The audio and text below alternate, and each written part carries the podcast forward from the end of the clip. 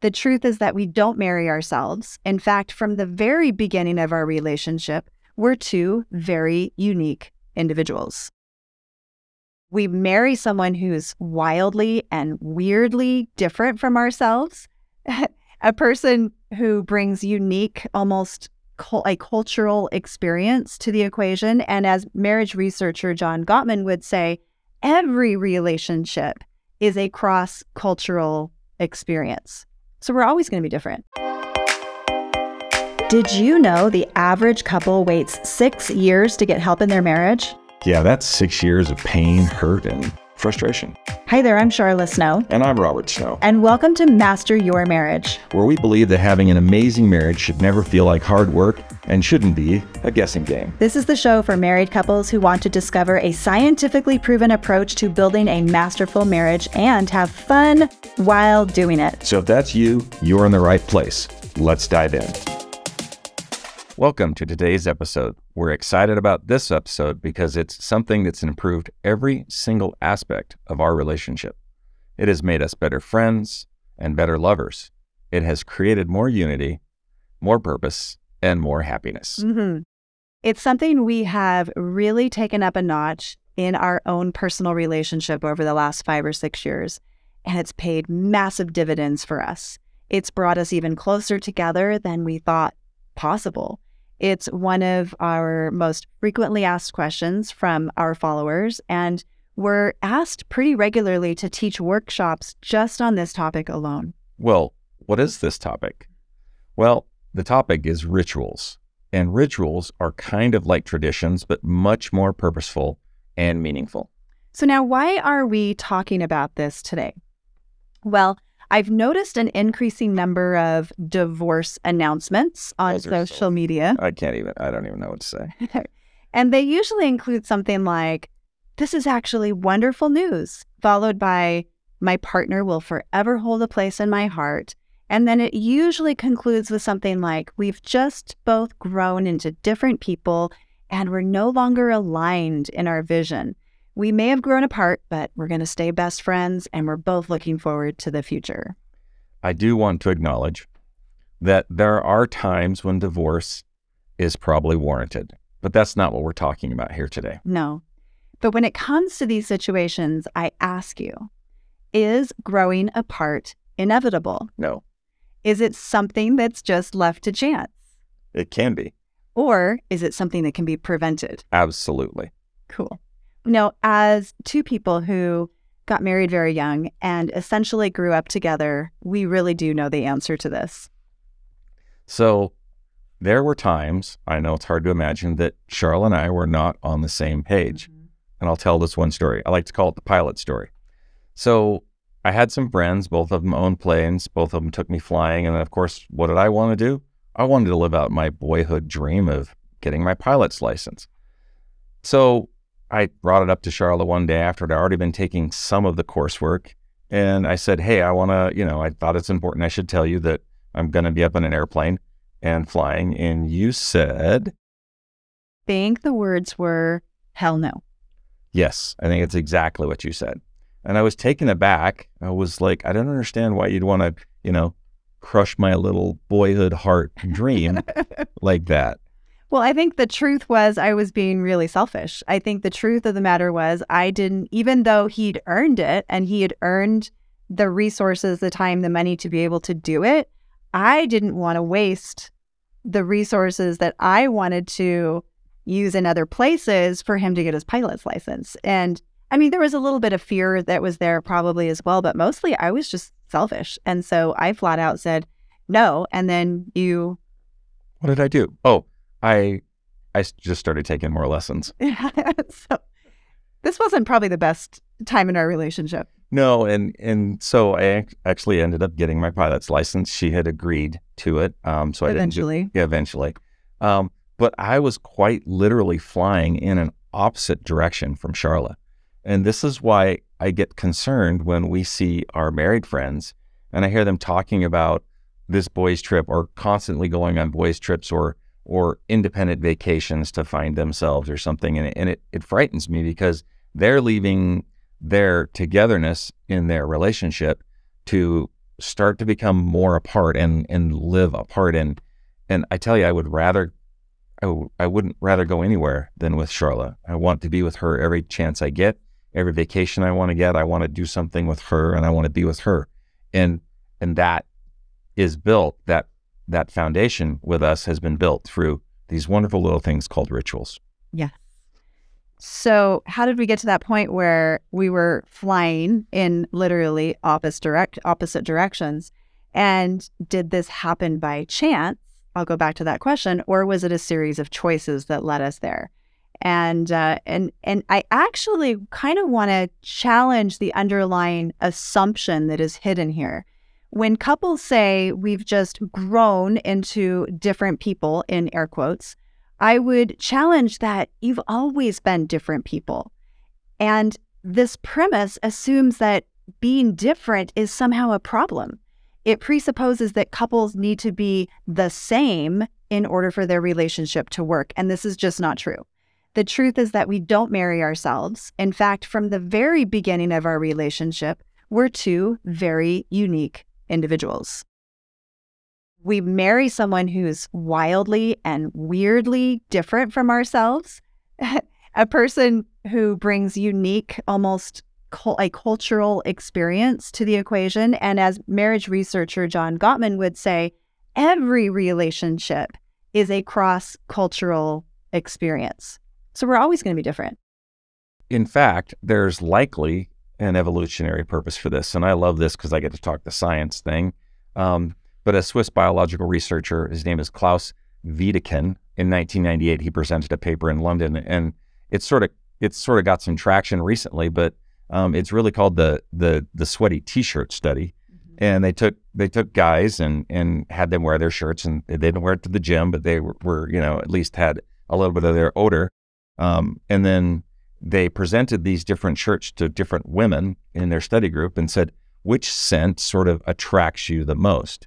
and you would think that you know that that they would be attracted to the one that they thought that they would be attracted to at least you know like oh well this smells like he's six foot four and he's a football player and instead he wasn't um, actually in the study but what they found was genetically very specifically genetically that the women in this study were attracted to almost a genetic opposite when it came to a lot of immunity markers one called the MHC gene, which which governs immunity. So, it, evolutionarily, we may actually be attracted to somebody who's completely different from us genetically, who possesses some strengths genetically that we don't. And that's just one study on that. So, could it be that attraction is in part more about our differences rather than our similarities? Absolutely about our differences. Yeah. So, again, being different isn't a problem. The problem is when we view it as a problem and then try to force our spouse to be just like us. That's the problem. So now maybe the better question that we should be asking is how do we create a purposeful, meaningful, shared life while still appreciating and respecting our differences? Well, I'm so glad you asked. One way is through something we call connection rituals. So, connection rituals are actually the basis for our eighth pillar in our teamwork coaching model. And there's a number of different ways that we can help couples to work on this and achieve this. Yes. So, rituals are like traditions, but they're better. So, why do we call them rituals and not traditions? Well, we use the word ritual intentionally because to us it signifies something that's sacred. It's something we protect, it's something that's highly important to us. We also prefer the word ritual because it's something that represents um, something that we've intentionally created together rather than a tradition which was just passed or handed down to us. And probably our favorite of all of our personal rituals that we have, and we have a number of these, is an annual getaway that we have done every year for the last five or six years or so. And this is something that is incredibly meaningful to us. And we want to tell you about it because it's something you guys might want to try. Well, I think you absolutely should try this. So let me set the stage. Probably six, maybe seven years ago, um, in January, it's also our anniversary. And so we would take these anniversary trips and and they were great. I mean, who doesn't like an anniversary trip? I mean, there's never enough time to swim naked. But eventually we started having these conversations and and maybe we started you know we bring our calendars with us the next year and just start to do a little planning.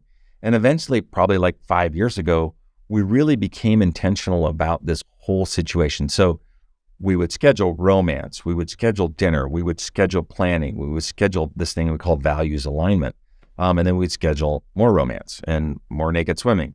And so we made sure that there was a lot of fun a lot of connection, and a lot of opportunity to talk about the things that have changed. Here's an interesting fact Did you know that your values can change from year to year? And this is what we do we reassess our values. And, and the term is what's important to you in the context of your marriage, yeah. right? And we use that often. And then what's important to you in the context of work. And so we'll we'll address each of these value sets and we'll have conversations with them and then make sure that we're aligned, that Sharla and I are on the same page. And then we turn those values into action plan. So we take those values and we're like, okay, how are we going to fulfill this and support one another's values? Not like the pilot story, but actually where we support, even when our goals are maybe slightly different, we still support one another in those things. We get really clear about our goals, our dreams, our vision. It's really just a big visioning of the upcoming year and a celebration of all the things we did in the previous year. So the interesting thing is, is, is since we started doing that, I don't think that there's been a time where we've flown in separate directions. Because we've always just been pulling together in the right direction. And that. so when we call this a ritual, it's super important for us. I won't let anything get scheduled uh, on that weekend. I won't even let it get pushed. I schedule it. Um, and and he's really good about about making sure it happens because almost every year without fail, about a week before, I start getting a little bit anxious about it because I'm thinking of all of the to do lists, right? All the mom things. I'm thinking about the carpool I have to arrange. I'm thinking about, you know, the who's going to watch our son overnight. I'm thinking about, you know, all of those things. And Robert is just so good about making all the plans and making sure everything gets taken care of so that those excuses don't get in the way of our commitment to ourselves to make this happen. So, rituals. Let's break them down. Let's break this down and let's look at what are rituals really because it not all rituals are these big grand gestures like this.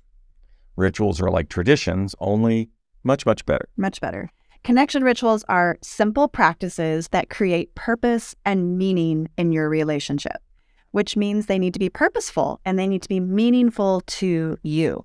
Rituals are also habits, which means these are practices that we do regularly and consistently.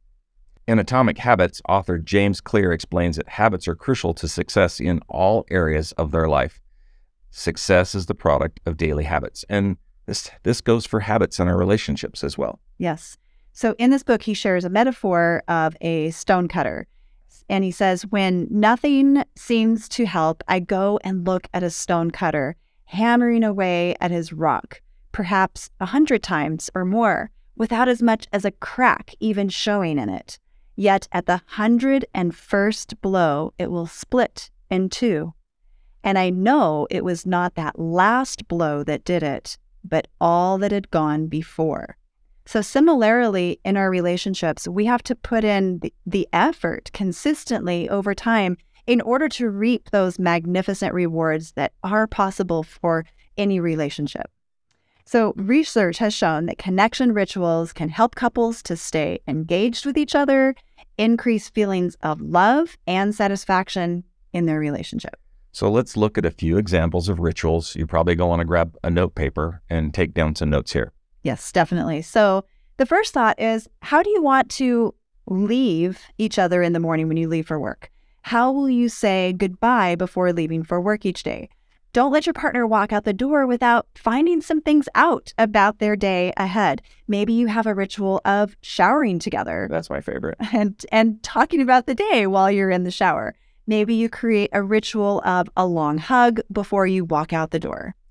Maybe it's when you're returning home. There's an affectionate way that you can greet one another. Perhaps a long six or seven second kiss, or maybe you just sweep the hair off the back of her neck and hold her from behind. That's my favorite. what about meal times? Uh, how do you want to do your meal times? How do you are you going to commit to making meal times somehow more sacred, more meaningful? Do you maybe sit at a table rather than the couch? Do you turn off your devices and really talk? Do you share events about your day and how your day went? Do you spend time relieving one another's stresses from the day? How about at bedtime? How can you make each night more meaningful? Is it a bath together? Is it turning off the TV and showing more affection? Is it praying together? Is it cuddling? We would suggest that you never go to bed without a long kiss. Mm-hmm. And what about date nights or these getaways like we just described? What do you want those to look like? We would suggest having a weekly date night and at least three weekend getaways per year. And these don't have to be extravagant, they don't have to be expensive. They can be really easy. We love weekend camp camping trips or um, somewhere where it doesn't cost us anything. We can take our trailer, we can take a tent, and we can just go out exploring and adventuring together and seeing new things. So, that for sure is one of those items that makes it onto our annual calendar first. So, the possibilities are endless. These are just a few ideas to help you get the wheels spinning as you become the designer of your own rituals. Three tips we think are important for you to know as you design and implement your own rituals. One, Start by discussing the types of rituals that you both find meaningful and enjoyable, and they need to matter to each of you. Yes. The next step is to just be intentional with them. Set aside specific days or times when you plan on doing these activities together and create reminders or calendar items on your phone. Because no matter what ritual you choose, the most important thing is that you're just consistent with them. This is going to make sure that your rituals become an integral part of who you are and part of your relationship. It, I think it's wise to start small just to make sure that you stay consistent. Jordan Peterson, and I'll paraphrase, says, It's not in the grand gestures, it's in the small things that you do. It's the work that you do over the dinner and breakfast table. These are the small moments that make the difference. Yes. And lastly, if you do need help, you could also work with a relationship coach like us to help you design very personalized rituals that are aligned with your core values, because then it's really meaningful to you. And this is something that we specifically do with our members and with our coaching clients. So, are you ready to add rituals to your relationship? I am. Which one are you going to add first? Come over to join us on social media this week as we talk more about rituals and share with us what you are creating. You can find us over at the handle Master Your Marriage. That's on Facebook, that's on TikTok, and that's also on Instagram. We can't wait to hear your stories and to hear about your rituals. We'll leave you with just one final thought today. Be the designer of your relationship rather than an accidental participant. As you do, you'll discover a deeper, more meaningful connection. Until next time. Thank you for listening to Master Your Marriage. If you have a topic you'd like us to cover, then we want to hear from you. Just go to masteryourmarriagepodcast.com and send us your question. Oh, and while you're there, you can also check out our retreats and events and even apply for coaching. And make sure to subscribe to the podcast so you get advance notice of when the next episode drops, plus show notes and many extras. Thanks again for tuning in.